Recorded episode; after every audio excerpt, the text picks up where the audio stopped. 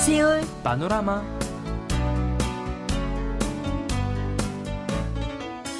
أيها الأصدقاء هل شاهدتم الفيديو المختصر عن المسابقة التي تتلقى إقبالا هائلا في كل أنحاء العالم خاصة في البلدان العربية تحت عنوان يلا كي باب والله أنا شاهدته وما زلت أشاهده مرارا وتكرارا نعم يعني فاجأنا هذا الفيديو بكثرة عشاق الأغاني الكورية والرقصات المصاحبة لها ومدى وجود الموهوبين في هذا المجال الفني. نعم والله أنا سمعت أن متسابقين من 20 دولة لقد شاركوا في هذه الدورة التمهيدية هذا يعني أغلب الدول العربية ومنطقة الشرق الأوسط. نعم يعني من بين حوالي 500 مشارك سيتم الإعلان عن خمسة فائزين من الأشخاص والفرق في الغناء والرقص. والله هذه عملية تقييم من قبل طاقم القسم العربي وشركة إس ام لترفيه كانت صعبة جدا بسبب التنافس الشرس نتيجة لوجود العديد من الموهوبين. نعم فعلا من خلال هذا الفيديو لم أستطع التفضيل بين أي منهم فكلهم ممتازون. جدا ممتاز جدا. ونظرا لأن هذه المسابقة تجري تحت رعاية وزارة الخارجية وجمعية الكورية العربية فقد أصبحت فرصة لتعريف الشعب الكوري بمدى حصول الثقافة الكورية على محبة كثيرة في العالم العربي. نعم أكيد. وأعتقد أن لحظة الإعلان عن الخمس فائزين ستصبح حفلة يستمتع بها المشاركون الفائزون والمتسابقون الآخرون والجمهور معا. إن شاء الله. أتمنى ألا تكون هذه المسابقة هي أخيرة وأن توقد كل عام مثلا. ومن ناحية أخرى ستوقد ابتداء من يوم السابع من يوليو مسابقة تحدث باللغة الكورية. نعم يمكن للمشاركين إنتاج فيديو لمدة دقيقة واحدة يتحدث عن موضوع واحد من بين ثلاث موضوعات. الأول حول الحب بما في ذلك حب الأصدقاء والعائلة والحيوانات الأليفة والنجوم الكيبوب وحتى الحب الذاتي. أما الموضوع الثاني فهو سلام والعالم بدون حرب والعالم الذي يضمن سلام ولعب الأطفال في الملاهي بدون أي خوف. والموضوع الأخير هو إذا قابلت الملك سيجونغ مبتكر الأبجدية الكورية. إذا قابلته أود تقديم هذا الفيديو. والعالم الراهن الذي يتحدث فيه الشباب من البلدان العربية باللغة الكورية ويغنون الأغاني الكورية ويرقصون بصحبة الأغاني الكورية. لابد أنه سيفخر يعني في هذه المشاهد. أيها الأصدقاء أشكركم على المشاركة في مسابقة يلا كباب وأتمنى أن تشاركوا أيضا في مسابقة التحدث باللغة الكورية. الموعد النهائي هو 29 من شهر يوليو فلديكم وقت كافي للمشاركة في المسابقة أما الآن فهيا نبدأ حلقة الاثنين من سيول بانوراما مع الاستماع إلى هذه الأغنية بعنوان باب بصوت الفنانة نايون.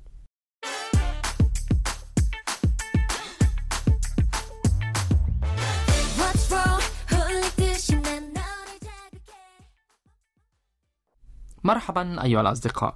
يا أميرة سمعت أن الفيلم الموظف المتمرن أو إنتون الذي يعني عرض في كوريا وفي العام قبل سنوات قد حظي بأكبر شعبية في كوريا مقارنة من مع البلدان الأخرى. آه سمعت ذلك أيضا. وقد عبر مخرج فيلم عن شكره الخاص للمتفرجين الكوريين. أعتقد أن الفاتل يرجع إلى قصة الفيلم التي تدور حول قصص البطل كبير السن الذي حصل على وظيفة تمرينية في سنه الكبير في شركة تديرها فتاة صغيرة نعم نظرا لأن المجتمع الكوري يشهد عدد كبير من المسنين ويطلق عليه مجتمع الشيخوخة فالقضايا المتعلقة بالمسنين يضع لها المجتمع الكوري أهمية كبيرة. صحيح. في الحقيقة تحديد سن المسنين أصبح موضوعا يثير الجدل في الآونة الأخيرة حيث يعتبر الشخص الذي يزيد عمره عن 65 سنة مسنا وبالتالي يحق له استخدام وسائل المواصلات بالمجان ودخول أماكن عامة بالمجان أيضا. نعم هذا هو نفس الشيء عالميا ولكن بسبب زيادة عدد المسنين الذين يستخدمون وسائل المواصلات مثل المترو والباص مجانا يؤدي ذلك إلى عجز مالي بالنسبة لشركات المواصلات. لذلك يتطرق البعض إلى رفع سن المسنين القانوني من 65 سنة إلى 70 سنة ووقع الحدث بالفعل في معبد بولغوك الواقع في مدينة كونجو المشهورة بوجود المعالم الأثرية التاريخية والبوذية. حيث رفع المعبد مقياس السن أو المسن الذي يمكنه دخول بعض المعابد البوذية بدون دفع أجرة من 65 سنة إلى 70 سنة ابتداء من شهر يناير الماضي. نتيجة لإلغاء التباعد الاجتماعي منذ شهر أبريل زاد عدد السياح والمسافرين إلى المعابد وبدأت هذه الحقيقة تعرف لعامة الناس. نعم كان المسنون أكثر من 65 سنة معتادين على دخول المعالم السياحية مجانا حتى الآن ولذا فقد أحرجهم هذا القرار الجديد. آه لكن يجب عليهم تعقل مع ذلك حيث إن هذا التوجه أصبح منتشرا على نطاق واسع فمثلا جزيرة نامي المشهورة في مدينة تشونشون أيضا تهدد سن إيفاء أجرة دخول ب 70 عاما بدلا من 65 عاما. إذا كيف أجرة المترو؟ الآن مجانية للمسنين أكثر من 65 حاليا. نعم. لكن كثيرين يطالبون برفع السن إلى 70 عاما من أجل تخفيف العجز المالي وهناك في المقابل آراء تورد ذلك أيضا. نعم في الواقع لم يعد يعني الشخص الذي يتجاوز عمره 65 60 سنة كبير أو مسن هنا في المجتمع الكوري. نعم. أنت مع أو ضد؟ أنا أنا أؤيد. تؤيدي رفع السن. نعم. ن- رفع هذه السن مسنين إلى 70 سنة. أنا أيضا أوافقك الرأي. نعم. أيها الأصدقاء أنتم الآن في حلقة الاثنين من سيول البانوراما فهيا نستريح قليلا مع الاستماع إلى هذه الأغنية بعنوان Love Story وهي بصوت بول بالغان ساتشونغي.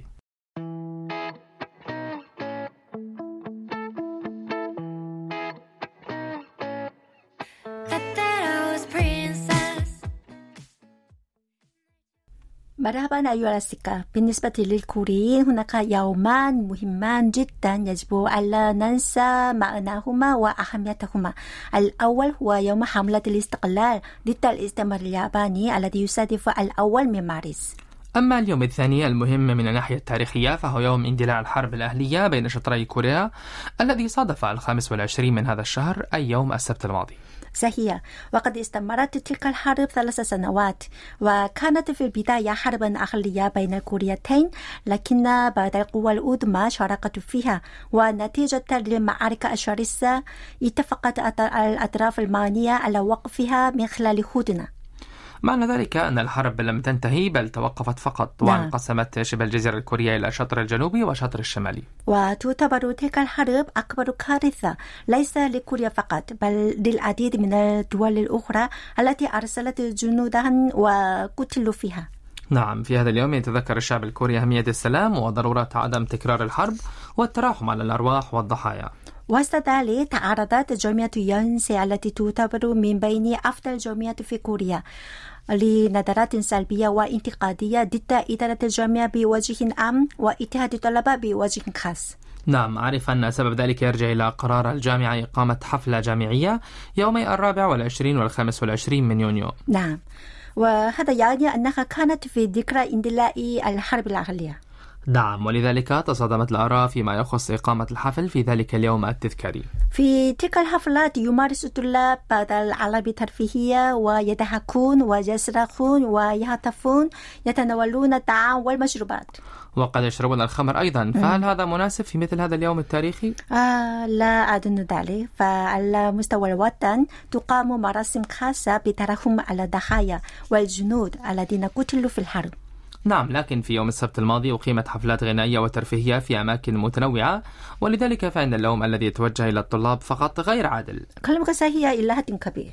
نعم عادة تقام تلك الحفلات الجامعية في شهر مايو من كل عام ولم تتم إقامتها خلال أكثر من سنتين بسبب فيروس كورونا وبالتالي تقرر إقامتها بعد مرور ثلاث سنوات وفي شهر يونيو بدلا من شهر مايو. نعم.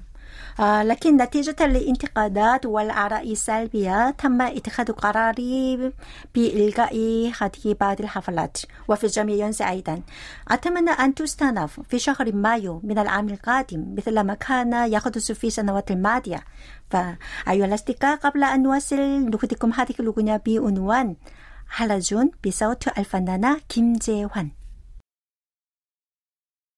난 세상에 제일로 빠른 달팽이가 되어서 너에게로 가고 있어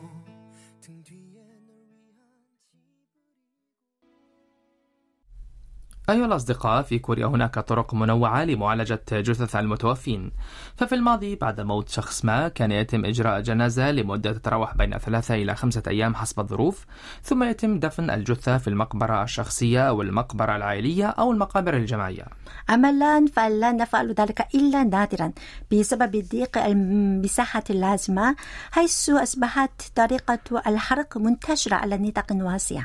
وبعد حرق الجثة يتم وضع البقايا في أماكن مخصصة لها نعم مثل حدائق في الكنائس المسيحية أو الكاثوليكية أو المعابد البوذية أو نعم. المركز الخاص لكن في المسلسلات الدرامية التي شاهدتها يوجد مشهد نثر البقايا على الأنهار من قبل أفراد العائلة على متن زورق صغير نعم هذا كان منتشرا هل يعتبر ذلك مسموحا من الناحية القانونية أم غير مسموح؟ آه ليس قانونيا ولكن ليس غير قانوني معنى ذلك لم يكن هناك قانون ينص على ذلك بالتحديد بشكل واضح نعم لذلك يحدث لكن بشكل غير منتشر على الرغم من وجود عدد من المواطنين الذين يودون تطبيق هذه الطرق. ولم أراه بالفعل خلال إقامتي في كوريا. كلامك صحيح. مؤخرا اتضح في استبيان أجري في العام الماضي أن مواطنا واحدا من بين كل خمسة مواطنين يودون نثر بقاياهم بعد موتهم وحرق الجثمان على الجبال أو الأنهار أو البحار. ثم جاءت طرق الحفاظ على البقايا في مراكز مخصصة أو دفنها تحت الأرض. لذلك تدرس حاليا وزارة الصحة والرفاهية سن قانون يمنح هذه الطريقة الخاصة بمعالجة بقايا الجثمان في الحقيقة لم يكن لدينا قانون ينص على ذلك كما قلت. نعم ولاحظنا في نتيجة الاستبيان أيضا أن الذين يودون اختيار معالجة البقايا بالنثر على الجبال أو الأنهار يزدادون تدريجيا. لذلك من الأفضل سن قانون مناسب. نعم. إذا تم سن القانون سأختار ذلك حيث أريد نثر بقايا بعد الحرق. آه لكن لم أقرر بعد ولا أعرف في أي مكان هذا مناسب. مم. إذا يشهد المجتمع الكوري زيادة في عدد الأسر المكونة من شخص واحد وحوالي 30% من تلك الأسر الفردية تفضل هذه الطريقة. أما الأسر المكونة من أكثر من أربع أشخاص أي المكونة من أبوين وابنين أو أكثر فإن أقل من 20% منهم فقط يفضلون طريقة حرق الجثات ونثرها. نعم من ناحية أخرى هناك بعض الناس الذين يفضلون حرق الجثة ونثرها من أجل حماية البيئة. فمن نواحي متعددة ستكون هذه الطريقة هي الأفضل في هذا العصر على ما أعتقد. أنا أظن كذلك أيضا.